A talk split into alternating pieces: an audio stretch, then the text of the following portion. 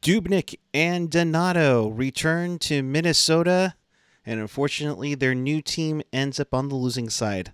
We'll talk about that, maybe some CUDA talk, and a way to get the wraparound going big time. Let's do this right now on Teal Town After Dark.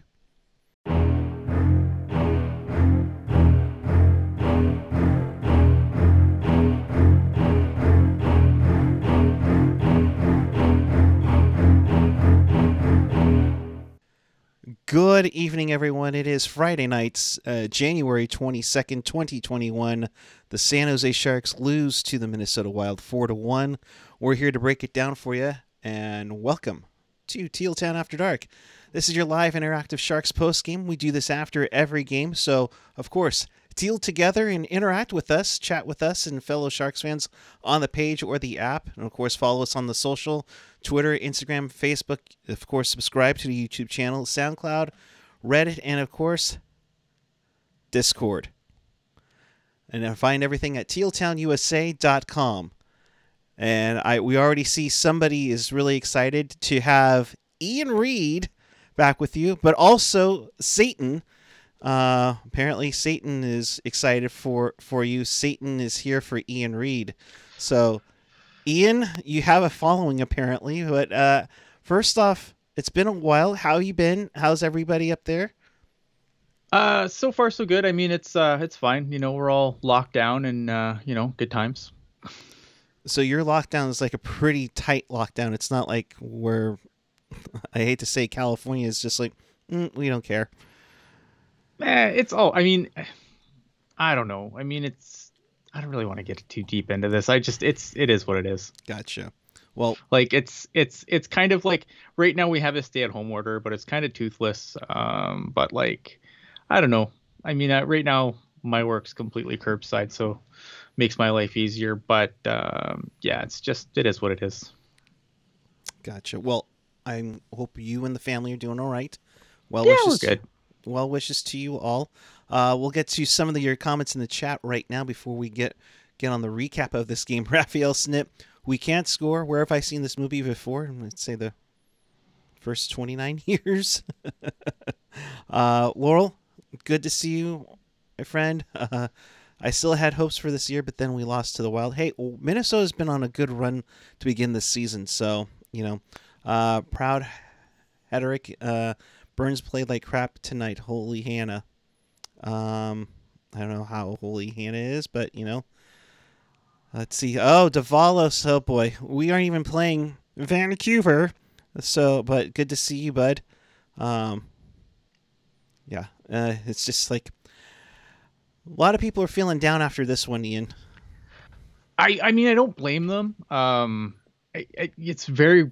I never thought that I would come on here and, and be like, you know, the Sharks, the better team won tonight, and then that better team is the Minnesota Wild. I can understand the, I can understand the frustration a little bit, but uh, I mean, Minnesota really was the better team tonight. I thought the Sharks, especially in the second period. I mean, the third period they had their moments because they had to turn on the juice a little bit with the score being down, and you know they had trying to open up things a little bit, but Minnesota's forecheck was just relentless tonight, and the Sharks, for the most part, didn't have an answer for it. I thought that the top two lines were not very good tonight. I mean, it's that fourth line was really good. It seemed like no matter who they slotted in that fourth line, it it was really good. Um, when they had, um, it was we was we had Marleau, Nieto, and Sorensen, and Sorensen was the really the drink drinkster on that line, which was nice to see right. a, a little bit there. Um, and but even when they when they substituted um, Nieto for Nason, I, I, thought that was a really good line too. I thought you know they they generated some chances, but um, the top two lines weren't very good, especially the second line. I didn't really like the second line tonight. The third line had its moments too. Mm-hmm. Um, I thought Gambrell had a surprisingly good game. Gambrell's a guy I've been pretty down on, um, but I thought he had a pretty good game tonight. Um, yeah, but yeah, this the it wasn't there from the top two lines, and um, I, it wasn't their best effort. Um, I don't think, but but I think you do have to give credit to the to the Wild because I again their forecheck was relentless, and yeah. that was a big factor. The Sharks just did not have an answer for it, and that's going to be, you know, especially in the second period. Um, and I don't want to get too much into it because I know we got to like kind of break down the game phase right. by phase, but um, so I, am going to stop before I just lead the show all over the place. No, you're good. You're good. Uh, but yeah, let's get to some of the comments already coming out of the Sharks dressing room. Boughner saying we played well enough to win, but we need more offense. There's too much hesitation. Uh, Timo Meier saying we have to keep more simple. Net presence is important. We move the puck well, but we weren't really dangerous. Yeah, I'd agree with that. Like I think I think that is a good accurate thing because there was times where the Sharks did have some sustained pressure but they did nothing with it. That the power play, I think it was in the third period. Start the third period maybe or maybe it was the um maybe it was the end of the second. I think it was the Greenway, uh, the Greenway double minor. Like the yeah. Sharks controlled it, but there was nothing going on at all. Yeah, it, it, it seemed like they were off to. They're going to get a chance to get off to a good start. I mean, Bonino gets a penalty like 12 seconds into the game, and you're like, okay, come on, boys, let's get this one power play going. And it's like you were waiting for them to do something, and it was kind of a little lackadaisical, but just because you know you saw these drop passes, they were trying to get all all fancy and such uh, with everything, and it just seems like couldn't yeah. get it going, and and that's where I think the frustration you can kind of see it from some of the quotes coming out of the dressing room tonight, and I think with fellow Sharks fans as to see why this isn't working out uh, too well.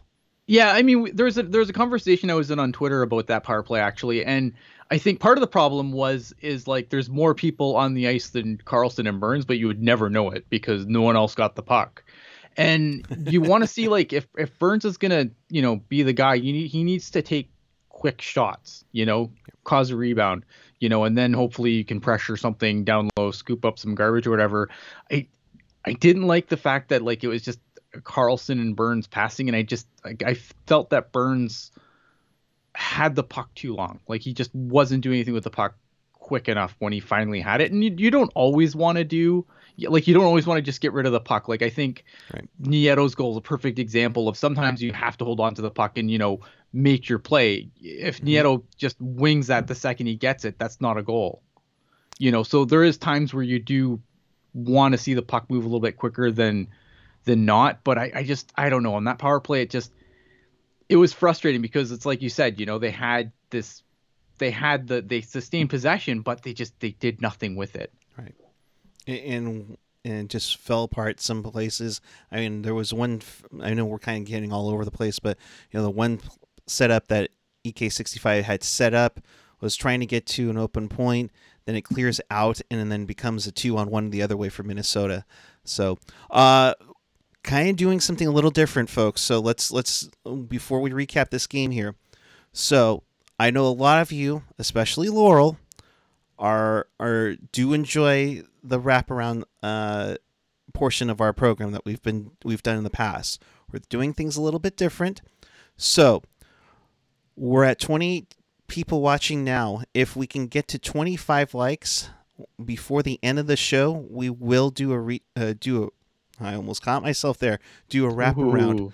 If we do, if we get 25 likes and uh, a couple of good donations, and AJ is going to keep an eye on it with the Venmo. Uh, of course, you can always uh, Venmo us at Town USA for um, supporting the show. We appreciate that immensely. It goes to help us improve everything that we got going on here. Uh, we'll we'll be able to do that too. Now, if it's a large donation, I actually have to call it what Laurel likes to call it. So, you, go, you guys and gals know exactly what to do now.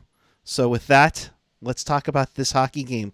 Uh, we kind of talked about it a little bit already, but you know, Bonino takes a penalty early, nothing happens. Then, of course, Minnesota comes back. Eriksson Ek uh, gets I thought this was a weak goal on Dubnyk.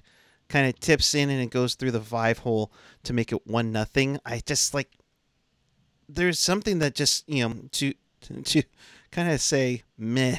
It was meh Yeah, that was it was a soft goal. Uh, there's no there's no two ways around it. Um, I think that yeah, like yeah, there was a tip, but like if Dubnyk just has to hold his ground and keep his five hole closed for three more seconds, and that right. bounces away, right? Um, it, I don't know if he just lost track of it or you know I'm not sure what happened there, but I didn't like that goal. I thought it was a soft goal. I I didn't think Dubnyk played a a bad game tonight, but I didn't like that goal. Yeah, I didn't like it either. It, it it's like disappointing uh to see because just like, oh, close your legs, Doobie. Come on. Uh but I did like the response back with yeah. Long Beach native Matt Nieto. Um kind of kind of a sneaky uh, shot that stayed on the ice to go uh, left side uh, low post and in to tie it up at one. Um, but you, you kind of mentioned it already. Third and fourth lines, I think, were the better lines tonight in, in this game. Yeah, uh, this this line was great. Um, for for the most, like this was one of the few lines that had sustained pressure on a semi-regular basis, which is good. I mean, it's your fourth line, so uh, anything you get out of it's going to be great. But I thought um, also like really nice move by by Karlsson to get Nieto the puck. Mm-hmm. Um, but again, you know, it's like it's it's one of those things where sometimes you know you want to get rid of the puck right away, but you know Nieto takes that extra second, and and that's the difference between a goal and a save in this situation. Uh, I thought, you know, it was great great poise by him to, you know, to take his time and and put it in proper. Um, just a really really good game by this line. Uh, in general, I mean the like we said, the bottom six was the better of the of the forwards tonight, but like I this Nieto um, Sorensen, I thought Sorensen had a hell of a game. Um, like if if I had to like pick like who had the best game, like Sorensen would be high up there on my list. I thought he was really uh, he was very drink stirry. Um, like yeah, I just I I really I really like this line. I really like this play. Again, uh, mm-hmm. really nice pass by Karlsson to get the puck over to Nieto, and Nieto, you know, having the patience to to do it right, and it pays off. And you know, I thought, all right, it's not you know not the greatest game the Sharks have played, but we're in it. It's going to be okay. And ugh, ugh. yeah, no, you you you thinking one one? They're playing fairly well through the first twenty minutes. Um, let's talk about that hit that uh, Erik Karlsson took uh, about midway through the first period. Kind of livened him up. It got his um, his mouth bloodied up a bit. Uh, we don't know how if he lost any teeth or chiclets in there, uh, but uh, he got up and he was really going after Kaprizov.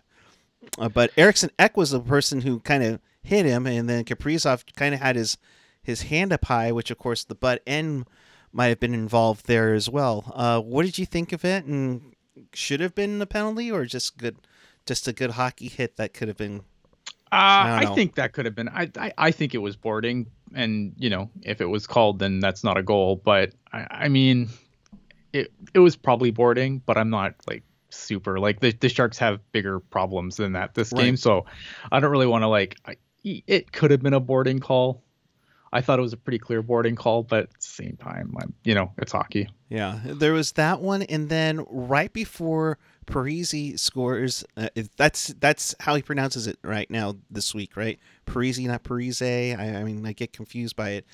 But but right before the the game winning goal by Parise, um, you know, I saw Kaprizov take a take a shot and uh, to me looked like a boarding uh, call that was missed again as Kaprizov throws uh, Donato into the boards, and the referee looked kind of right up to it. I don't know if he caught that one. Yeah, I, I don't know. I mean, or might be nitpicky. no, I don't think so. I mean, it's just it is what it is. Like, yeah, there's a couple calls. I mean, there's a couple calls that went on the Sharks in the first that I thought were pretty soft, but I mean, it, it uh, I don't. I just. I don't know. I just don't want to like make it sound like officiating was the story of this game because it really wasn't. No, no, it wasn't. There are a bunch of other issues that the Sharks had uh, tonight. Um, of course, that eventually led to the game-winning goal by Zach Parise. Uh, that's a tough one for Dubnyk, I thought, uh, to make it two-one.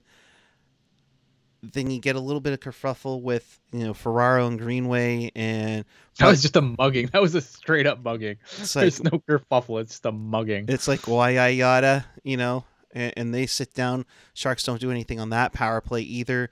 But That's I mean, no, that power play that that was the one like we were talking about earlier, where it's like they had possession and then you know, but it didn't look nearly as dangerous as it probably should have looked, considering how the Sharks were moving the puck around with these. Yeah, and definitely moving around. They definitely were getting chances, but just nothing going in. Uh, we should mention by the second period, you know, uh, Minnesota goes to their backup, which of course we all know that's the that's the nightmare for the Sharks. Uh, they go to uh, Kahkonen after Cal, Cam Talbot gets injured late in the first period. Uh, but like I was saying before we went on, you know, the second period was kind of the change of everything. Minnesota took this game over, and I don't know about the second periods, but it's kind of like when you're playing NHL. Well, for me, I would say NHL '94. You're going up against a uh, a friend who's next to you, and you know you're so used to going like from the bottom of the screen to the top uh, the whole time, and then your friend comes over, and then all of a sudden you have to you, you don't understand. You, got to switch go, yeah, you have to go down. you have to go back downward. Uh, That's what it seems like for the Sharks. It's like we don't know how to play hockey in the second period. Yeah, I I mean that's when Minnesota really established their forecheck and that was I mean that if you want the story of the game, that's the story of the game. The Minnesota forecheck was relentless this game. Um and it really, you know, the, the Sharks they I mean they you know, they had a couple chances but really they just got buried in their own zone and they and they couldn't get out. And if they did get out, it was quickly, you know, it was like a pass that was kind of, you know, their breakouts weren't very good, so it'd be a, a pass that just get, you know, turned around back at their blue line and back into the shark zone it went. Um, wash, rinse, repeat for basically the whole period. I mean, the the Wild's forecheck was relentless, which is unfortunate because you know I, I was hoping that with the Wild's backup goalie coming in, you know, you kind of want to get some get some pucks on him early to see, you know, but the he wasn't very busy in that second period. Uh, and the funny thing is, is that he, uh, Kahkonen hadn't played since March 22nd, and I think he got injured when he was member of the Iowa Wild playing in San Jose against the Barracuda. You know, it's uh, it's one of those weird things that uh, well, maybe not March 22nd because I think everything was locked down by then, but it might be March 2nd. You know, uh, it's just one of those weird things where it's just like, come on, guys, let's get Yeah. let's get this better. You know, uh, you know, we also saw that Kaprizov w- went to go. w- I call it the hurdle because I think he kind of introduced reintroduced it to everybody, but Kaprizov tries to go all hurdle on Devan Dubnyk. Dubnyk apparently got a piece of it because in post game he says, "I can't believe he made that move. I just thank God I got a piece of it because it's a nightmare when somebody makes a move, Oh, yeah, and then on- somebody puts in back of the net." Oh yeah, that'd be like on the highlight reels for the rest of the year. Like that would be like that goal to be a goal of the year candidate when Oh yeah, when you score that. I, I that kid's legit. Like uh, Minnesota's like for a team that's usually like boring as hell to watch. Like that, what a great player to have in that market. Because I think that team, like that team, has never really been an overly exciting team to watch. But Mhm. I mean that that kid's legit, and I think he's gonna be fantastic. the potential to be what Marian Gaborik was supposed to be when the Wild came into the league, Yeah, and, and definitely has the flashy moves for it. Yeah, I, I I thought he played a hell of a game tonight. Like, I don't know, like it's it's good it's good for that market. I, I think that market needs a, a dynamic player, and I think that he's gonna he's gonna do really well there. Um, and really, other than that, like because again, this game, like it was just forecheck, it was just hockey hockey 101. Like the the that's the way the Wild play. Like it, it was a, just a straight up hockey 101 game. It wasn't anything super flashy, other than that move that you know that got them the win. Right. And you know, nothing fancy. They they uh oh, oh boy. we'll we'll get to that one comment in a sec. Uh but the other thing too is is that the ad they had a bunch of chances and they looked good. I thought they had some really good chances, you know, in the third period, especially late in the third period. I thought they had it. But then uh, Minnesota would add a couple empty netters to finish this game out. Uh, I, I outside that weak goal early on, I thought Dubnyk had had a good night tonight. Yeah, I, I mean the second the second goal, you want to see him control that rebound a little bit better, mm-hmm. but like Zach Parise could have brewed a pot of coffee and still put that puck in the net with how much time he had in front of the in front of the goal. So it's not complete. You know, it's not only on Dubnyk. You would want to see him, you know, handle that rebound a little bit better. But all all in all, I thought yeah, I thought Dubnyk had a good game. I thought Jones had a good game last game. Yeah. Uh, so it's going to be interesting to see, you know, um, if they're just going to keep alternating back and forth uh, going forward. Because I, I, I, thought both goalies, like last couple of games, I thought the goalies were fine. Yeah. No, the last two they've been good. They need to be better though. Uh, I think this whole team needs to be better. They need to find kind of find that right mix not I'm not going to get all Ron Wilson bake a cake analogy here, but they find that right mix of defense and offense because I thought they played fairly well defensively tonight. There may have been breakdown here and there, but I didn't think it was awful. Uh, so, but Dubnyk, you know, 25 saves on 27 chances, 926 save percentage. I thought very credible. Uh, defensively, I, am not going to try to read the time on ice tonight, but mm-hmm. I find it interesting that Sh- Radim Simek only had 1130 and Marc-Edouard Vlasic only had 1837. Um, you know, you see Ferraro at 21 minutes, and of course Karlsson and Burns at 28. How much how much power play time though? Because I think like that probably has plays a factor there. Yeah, I think you, Burns and Karlsson had to have looked a ton of minutes tonight. Yeah, Karlsson had nearly six minutes. Burns had a little over five. Yeah, so that so that'll do that for you big time there. Uh, they all pretty much were evenly split with the uh, shorthanded. So, you know, uh, it's it's tough. Face off wise, they were a lot better tonight. I mean, we talked about a few games ago how putrid they were at one point during the one of the Arizona games. They had like twenty one percent. You know, they fifty eight to forty two. So that's they're getting Yeah, I like Noah Gregor, man, but he's he gets destroyed in the dot. Yeah. So. Um, and I thought Gambrell handled himself uh, well in that spot. It, he wasn't. It, I mean, he wasn't great. He was still. He was. He was below fifty, but it's better than nothing, I guess. I don't know. You hate to have small victories and losses because we all know the the capability of this team, but. Uh, you know, tough minus threes, and I and I can just hear Chris JWS, you know, ha- about to go have me go off on on on plus minus, but Evander Kane, one yeah, shot on goal minus three. Like puck bot bounces goes the other way. I mean, they're your empty nets. So you're still technically, you know, it's not yeah. it's not a power play, so you still you still rack up a minus on those on those goals when there's no goalie in the net. I think it looks a lot worse than that makes it look a lot worse than it was mm-hmm. when you get yeah. a couple garbage time goals at the end of the game. Yeah. And then, you know, um, you have some minuses rack up because of it. Mm-hmm. it is what it is. I don't know. Like that's not a defense of the like the some of the players that you're looking at. I, I don't think it's like a complete defense of them, but it's it has to be said. Like you get a couple of garbage time goals at the end of the thing and lifts your minuses up. It makes it look a lot worse than it was. Sure. No, I mean you, look at Evander Kane, you'd say no points, minus three, one shot on goal, uh, no hits. I mean, thankfully he stayed out of the penalty box. He finally listened to, to Zach after all these times. uh, you know, Ryan Donato though, no points, minus three, had five shots on goal. I, I, uh, to me, I noticed I noticed he had some dangerous chances. Like, yeah, you'd like to see him bury it, but um, I thought, yeah, I mean, Ryan Donato was he was he was looking like he was. Uh, I thought he played all right. Yeah, um, you know, you'd like to obviously you you need to bury something, but mm. um, I don't fault his effort tonight. I thought the effort was definitely there. No, and, and definitely getting a lot more comments in the chat. And Ricky Barnes Barton Slager, uh, hope I said that right. a couple of comments from uh, Ricky. Donato had a monster game. I think he earned his way in onto that Couture line.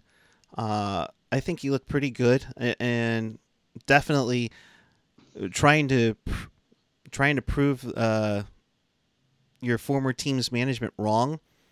For sure. Yeah. Uh, and he's also, you know, and I think he's also trying to prove he's a, you know, he wanted to be a top six guy and he's trying to prove that he's a top six guy. So, right. um, you know, kudos to him. I, I don't know. I mean, look at the way the blinds get blendered up. I, I mean, he'll be there eventually, right? right. Uh, it, it, it's, it's just a matter of time, you know? I, although, you know what, I, I will say this, I will say this, like for, for the usual complaints about the blender, they had to do something because they were just, there was nothing after that second period. You had to shift things around. Like there's times to use the blender and there's times when the blender is just lazy coach, I'm doing something. I, I kind of okay the blender this time around oh, because oh, totally. you had to try and find something because that forecheck that forecheck was just killing the sharks and oh. they had to find a way out of it. And they didn't really find a way out of it in the third period but you got to give them credit for trying something. No. you couldn't just you could just keep going the status quo. It wasn't working. Those lines were getting hammered.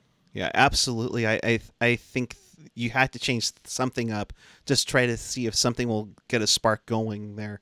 Uh, but it was too little too late. Uh, Ricky had also mentioned, you know, uh, Meier is invisible at best. He's had a couple of plays where he's clearly is doing poorly.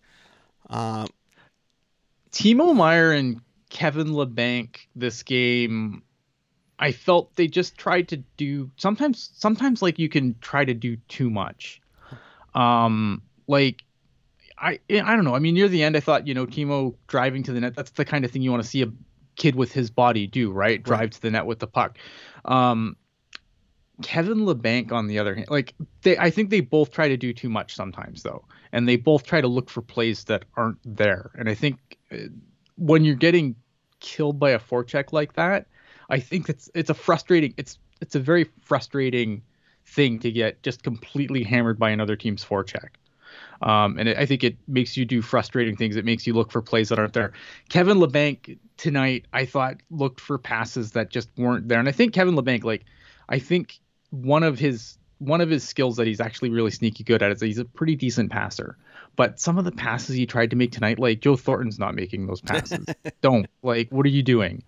Um, yeah, I think both guys, I, I feel they just tried to do too much with nothing, and sometimes you know some, if the play sometimes the play is just not there.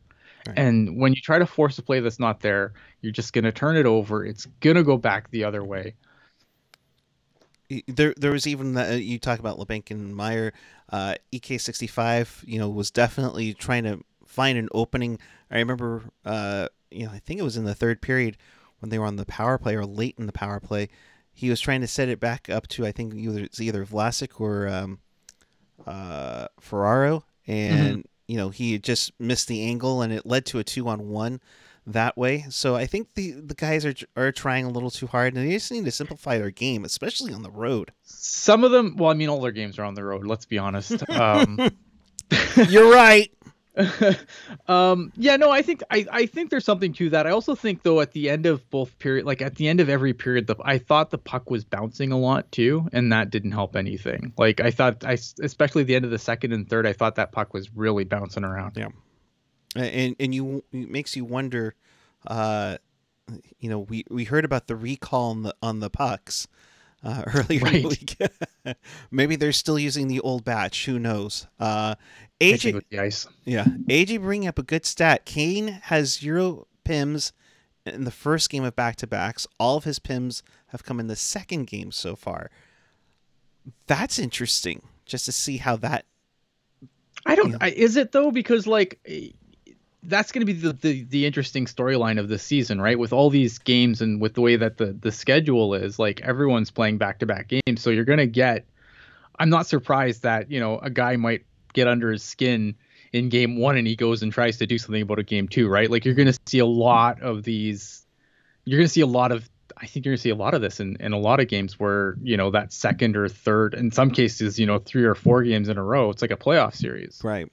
Without you know without the, the the stakes, but it's still that amount of familiarity. I mean, I think you're gonna see the guys, you know, really get their, you know, they're to get upset easier in, in, the second and third game against the same guys. It's just it's the nature of the beast, right? Oh, right. I mean, we you kind of saw at the end of uh, Vancouver and Montreal uh, how things got a little out of hand with like Tyler Tyler the, the Tyler Myers and everything. Mm-hmm. Um, mm-hmm. you know how it can get ugly, and, and they have their third game tomorrow. Oh, that should be an interesting one indeed. Mm. You know. Yeah, like so. it's. You, I think you're gonna see a lot of like, especially when you, because when you face the same team over and over again, it's gonna get testier. The way the longer it goes on, the longer you play the same team in succession, the more it's gonna get ugly. Like, especially, especially if you know a team's lost, you know, if they're on the third game of three games against the same team and they've lost the first two, like those games are going to get ugly. And, and, talk about a guy that, you know, we talk about Donato wanting to send a message maybe back to Minnesota Brass, you know, talk about Tyler Toffoli sending a message to Vancouver GM Jim Benning. Five goals in, in the two games against Vancouver. Yeah. Yikes. Yikes. All right. Uh, let's see. We we have another guest that we're going to try to bring on. Hopefully, he's on the uh, online. Kevin, if you are watching, I'm calling you. Dun, dun, dun. Let's see see what happens here. Oh, Kevin, are you uh, with us? Maybe, maybe not. I don't know. Oh, I think we hear him. Here he comes. There we go. All right. Well, that didn't work out too well, did it? You know? the, the names are mixed up again. Dang it. You take a guess, and next thing you know, you know. What was the thing about the names are changed, but the stories are real? Like, is that like uh, a law show or something? Oh, like, uh, oh, like Law and Order? Yeah, something like that, where it's like uh, the names have been changed, but the stories are re- the podcasters are real. That's right. Ah, uh, boy. So, Ian, it's been a long time. It has so been I, too long, my friend. I, I, think we need to stage a a coup here and uh, take over the show. We're There's taking no over. coup. There's way no too coup. long. But uh, Kevin's here to talk about the Barracuda. But I, before we get to the Barracuda, uh, Kevin, I do want to ask this about from Ricky. Uh, so I'll throw this to both of you. Do you think? Do you guys think having Leonard on the third line is good for his development? His skill nope. set doesn't seem to match the role. I thought he really looked good on the Hertl line. it's so hard to for me like i'll answer first like i i didn't have any real issues with him individually but like again like I don't know. I, I didn't think he had a bad game. I don't. Maybe he's not being used. I need to see more. Like I just need to see more. I haven't. I'm undecided. All right. And with that, well, before we get to the, where the hell is the turtleneck? I almost, I almost wore it tonight, and believe it or not, outside of um, my kind of my mock neck thing that I wear when I play hockey, the couple of times I've worn that for skating outside to get some exercise, I've not actually worn a traditional turtleneck since um, this before the pandemic. What? So, no, yeah. that's not true. That is not true. Oh, you did sorry. wear that one time since, we did a retro after dark. That's right. Yes. Since the retro after dark with the uh, the Penguins game, that's the last time I wore a turtleneck. And with that, let's chat some Barracuda. Ooh, Barracuda.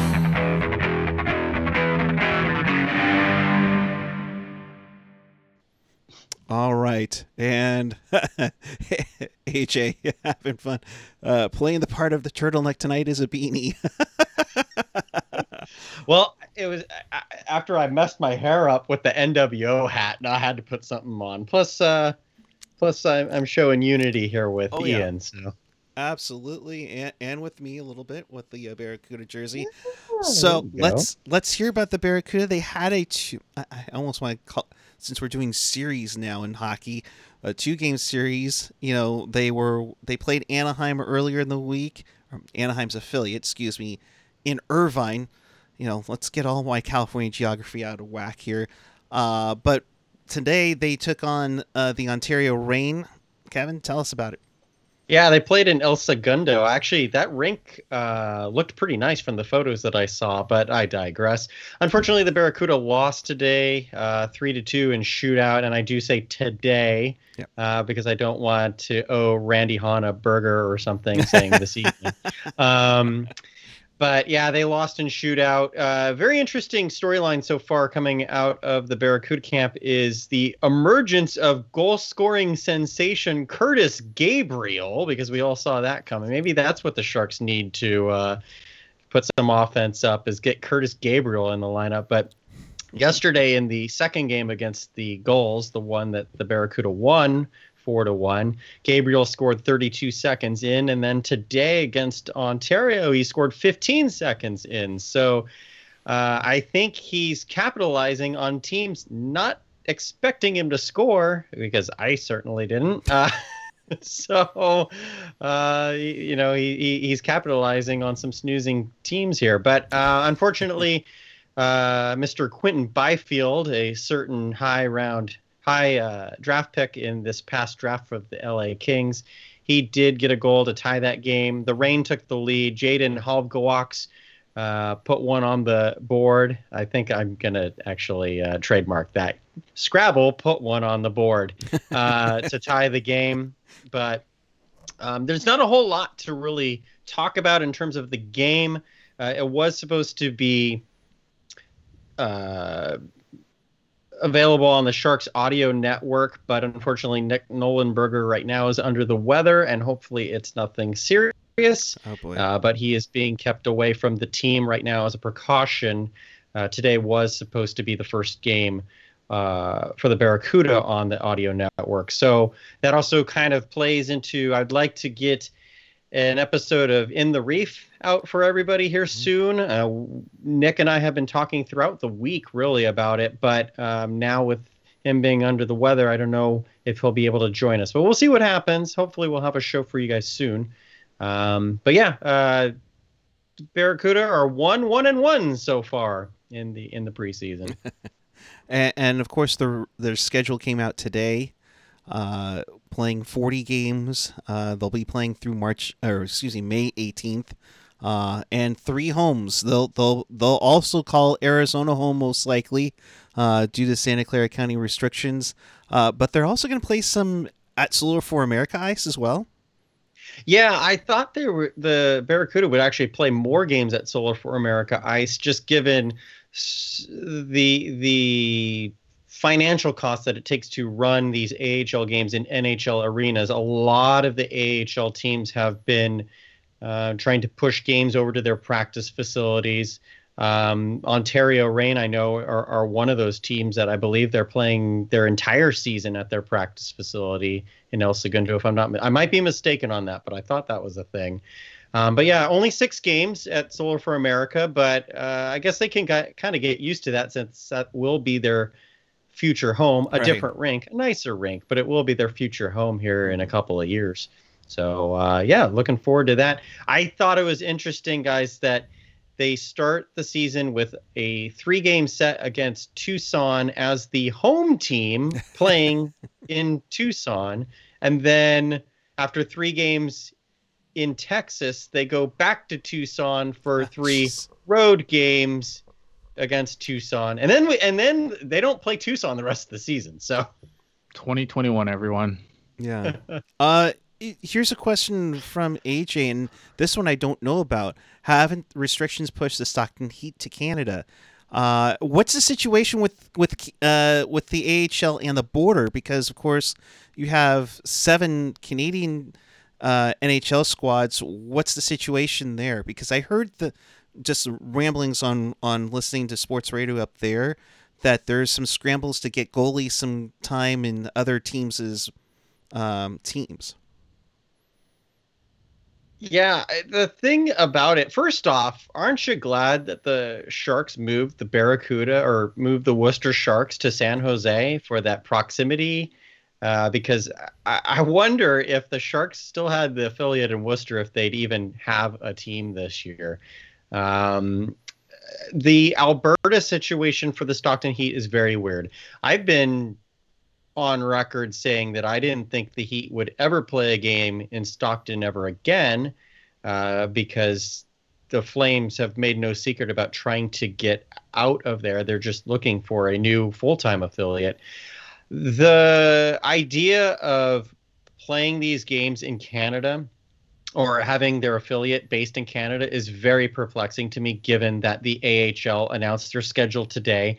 The Heat are in the Pacific Division, and the border, just like in the NHL, the border is closed between Canada and the US. So the Canadian teams are playing in Canada. There was a lot of discussion about having all 31, well, all 28 teams that are playing play in America, but uh, that didn't end up happening. So there is a Canadian division there. And how is Stockton going to play in the Pacific in Canada? So Darren Dreger's tweet was very interesting given the timing. Mm-hmm. Uh, I do think that there is truth to it, but I, I, I, some, some bit of info is missing right now with that situation, and I'm curious to see what happens because obviously it's a fluid situation, guys, in general. Mhm. Right. But uh, I, I can't imagine that they're going into it expecting that on Monday suddenly, psych, we're changing the schedule all over again because the Heat are now in Canada. Like, I, I, something's something's missing there. A- And I would have it. i would find it really tough to have them house three teams in the Saddledome, with the Flames, the Heat, and of course the Western Hockey League's Hitmen. Um, I, I'm not sure government officials would be thrilled to have, you know, It's Alberta, upwards. they don't care.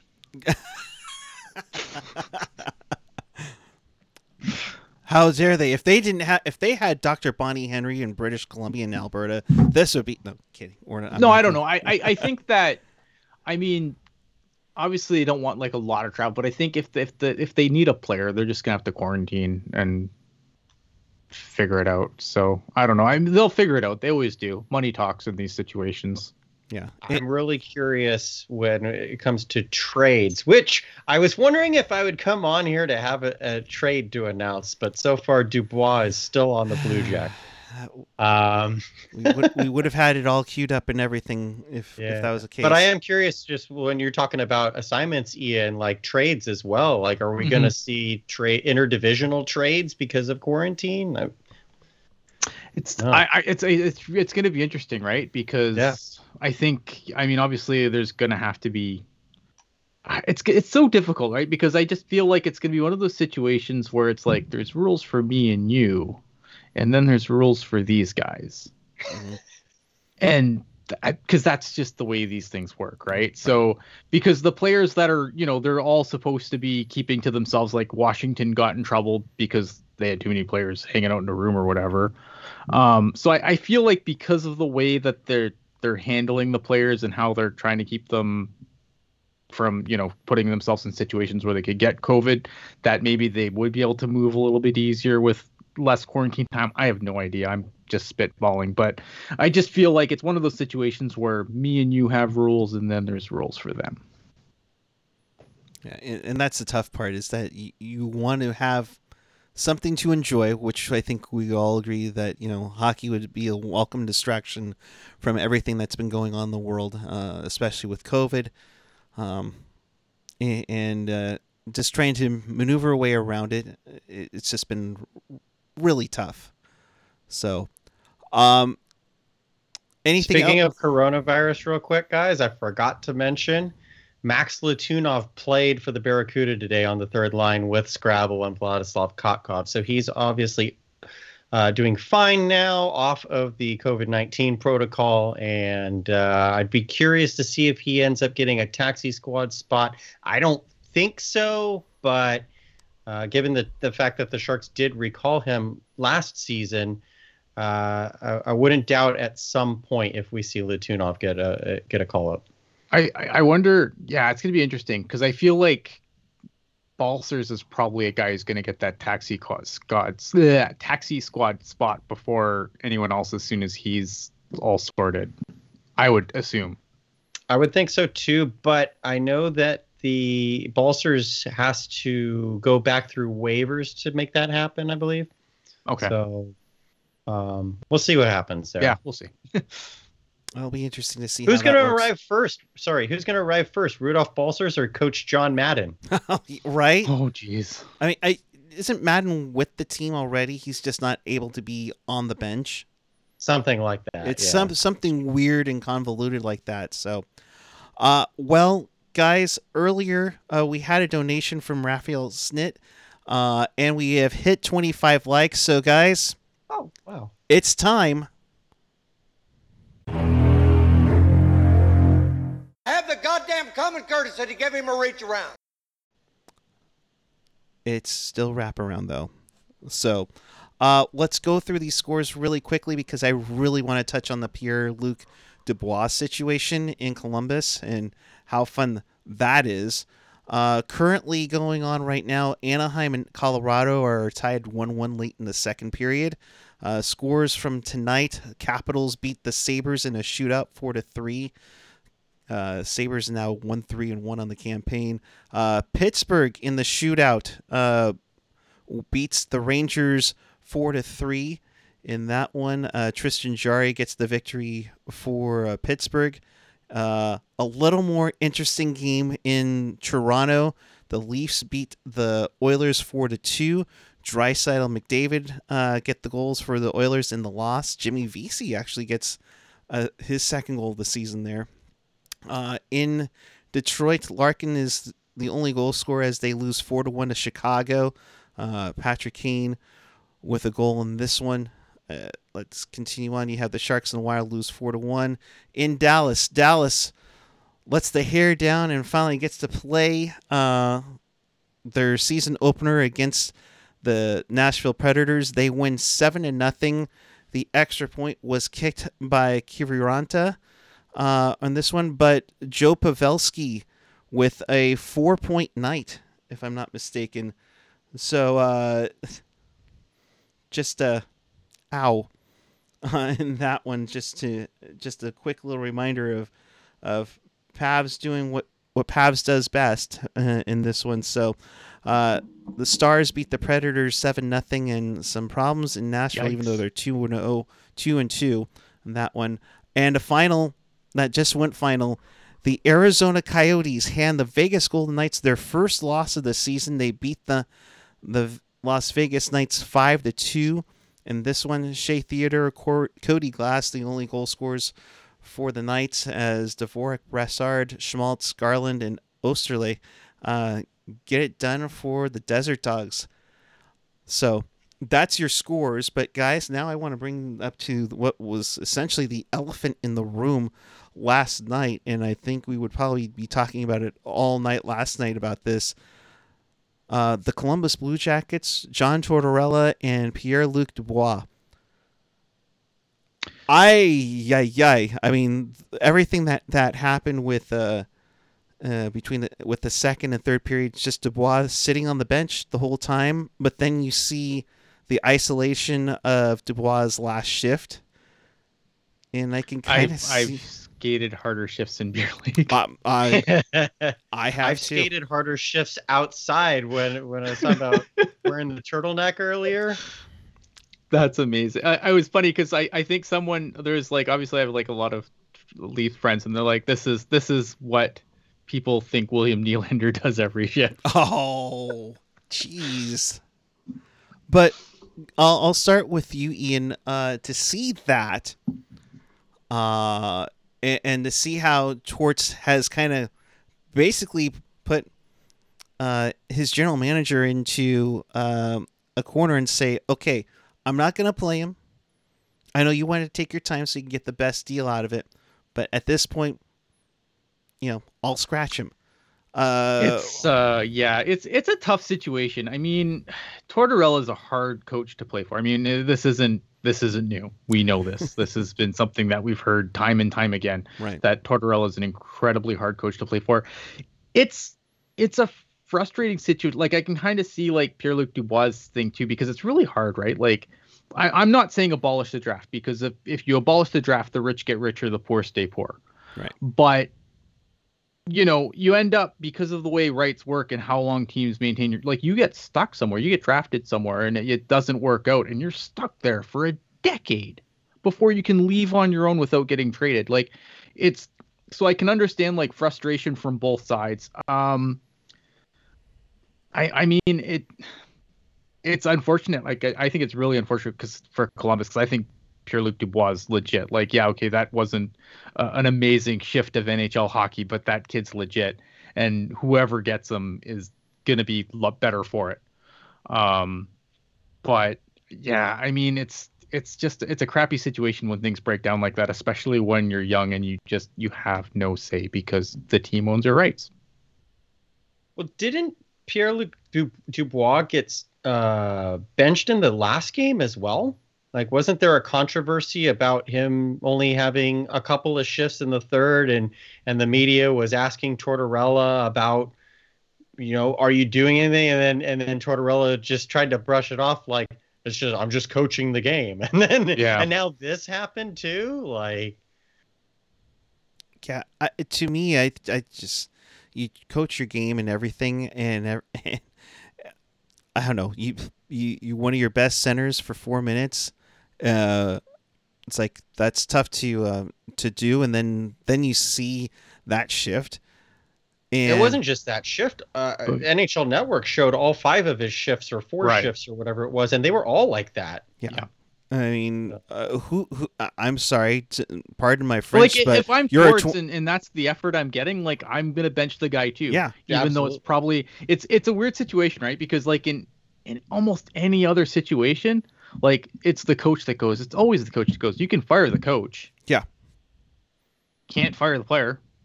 You can fire the coach. Like if but I mean, you know, like Jarmo Kekalainen, man, the dude has stones. I'll give him that. Like I will give him that because you know, he he has to get a good deal here because if he doesn't, this team's in a lot of trouble if Yep. he doesn't get a good deal for him. But I, you know what, I give him credit to have the stones to do it because Mhm. it's a lot easier to fire the coach. Yeah. Oh, absolutely. Uh, and you know, the same thing happened when when the Jackets traded Rick Nash. It's like you got to get some you got to get something really good for him. Uh but honestly, if this guy is going to come in and and honestly I know I know some people would call Erik Karlsson a diva, but to kind of pull that move just because you're not getting your way, who and pardon my French, who the fuck do you think you are?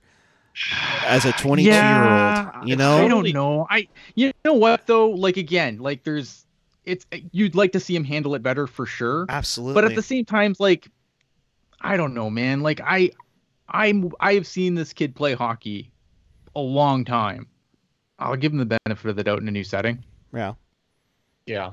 Yeah. I just just like two days ago, I can't remember who I was talking with, but I was they they said, Where do I think Dubois will go? And I said, I think he goes to Winnipeg. I think we see a line for Dubois, and you know, there's going to be parts involved. But I I see that kind of a move happening. But now, when you get that kind of an effort, like you know, he's not helping Columbus's cause for trading him here. not. But I, I still think like if i'm an nhl gm i'm, I'm not looking at that and being like oh i'm not taking this guy like no, I, I think it, things have to go it, it takes a while for things to get to that point it's not like this has been his entire okay. Columbus. You know what I mean? Like it obviously something has come to a head here. Like there's obviously, you know, I'm, I, again, I'm not defending Pierre Luc Dubois. I'm just saying that if I'm a GM, I'm not going to be like, oh well, you know, instead of a first, you're only going to get a second now because those shifts suck. Like sure, right. it's Pierre Luc Dubois. I will, I will happily take Pierre Luc Dubois off your hands for whatever. I mean, someone in the chat said, would you do Pierre Luc Dubois for Couture?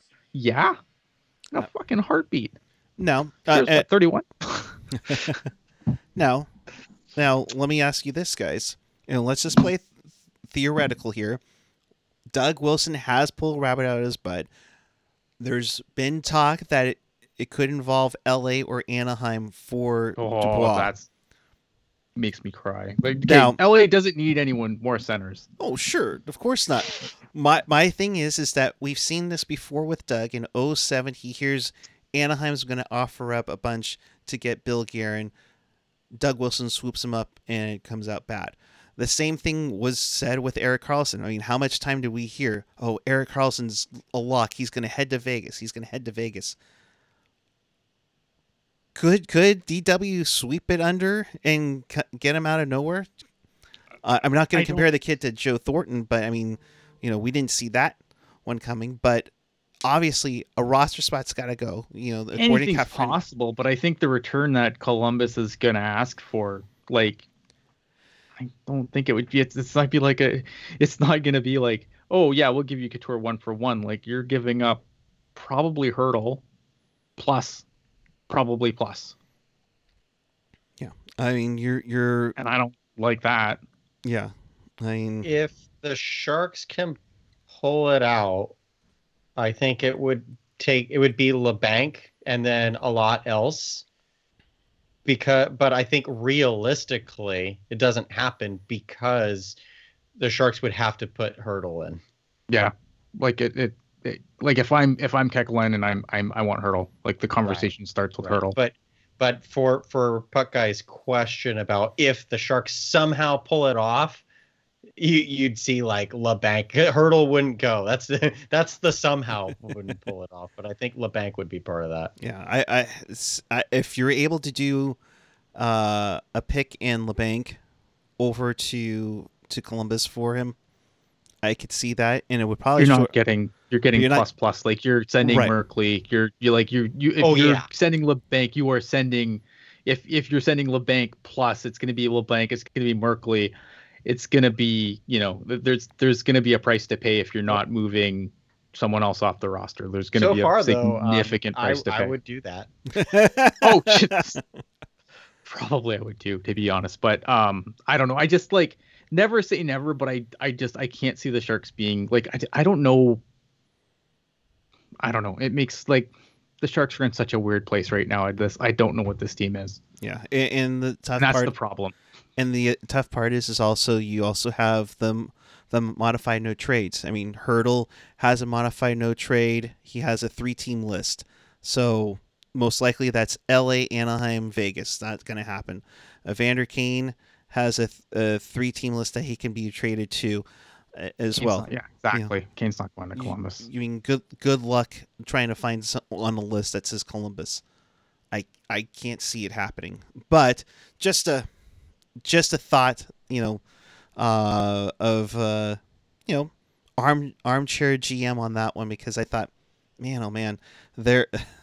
Th- this is going to heat up, and last thing you want is, is like L.A. or Anaheim to, to grab him and be in division. I mean, knowing our luck, you know, and somehow magically, you know, Vegas gets him out of nowhere. they don't have the caps no, they don't have the cap space, but I mean, it's like everybody gets just gets to go to Vegas. It seems like so. I don't think Vegas like yeah, no Vegas Vegas I'm not worried about Vegas but LA or or Anaheim like that that's problematic going forward because both of those teams are both of those teams are coming up sooner than later and I think LA is going to come up really quick like LA is going to surprise a lot of teams in the next maybe even just as few as 2 years Very quickly, very quickly for sure. Satan uh, chiming in: Sharks better not trade any more first round picks for a couple of years. Uh, completely agree. AJ saying the only way DW trades for Dubois is if he wins a Norris Trophy. you know, so, uh, so you know, sure that wasn't Shatan. uh, that's right. It could be Mirror Shatan. My bad. My bad. no he's Satan I I have a deal with the devil uh, uh, uh, he, he, he loves Ian, so absolutely. Uh, again, can't see it happening. I, I can't see it. Like I, again, because the, the the the the big problem is I don't know what this team is. I don't know what it's supposed to be. Like under current construction, I have no idea what this team is. None, and that makes it very hard to like be like, well, this move makes sense if because I don't know what this team's supposed to be. And that's the scary thing. We're at the point in the NHL where the the bad teams, unless you're Detroit last season, the bad teams aren't bad teams. They're Mhm. just indecisive teams, Right. and nobody can afford to be that way anymore. And and that's what the Sharks are, unfortunately, right now. They're not a bad team. They're just they're not as good as a lot of the other teams, and they need to figure out whether they can be or not. 'Cause, uh, w- now, luckily, we don't get paid to figure out those decisions. True enough. Seriously. Seriously. So that I think will do it uh, for us. In case you missed anything or you want to watch this again, check us out on tealtownusa.com or your favorite podcatcher.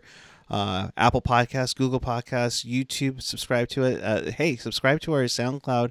Uh, of course, you can catch us on Spotify, TuneIn, and iHeartRadio, and always available at tealtownusa.com. So with that, we'll bring a close to it. Our next game will be Sunday uh, against Minnesota. It is a Pucknologist takeover as it's the only Sunday game on the schedule this year. Uh, according- Wow. yeah, go figure. So the Pucknologist crew of AJ, Jerk, and Rocket, uh, I would assume, will all uh, be a part of that. Uh, indeed, they'll have breakdown everything, including NBCSN getting shut down. just, just when you, th- just when you thought, you know, the NHL is going to get a really big TV deal, they have competition for it and everything, and then the reports come out that NBCSN is going to shut down by the end of the year. Yeah, I mean, another victim, right? Like it's just another victim of the things that are going on. Like summer hockey was not a ratings hit at all. Like it did really bad on. It didn't do. It didn't do. It did didn't do good. It wasn't. uh, You know, it wasn't like. I don't think it was completely abysmal, but it wasn't good.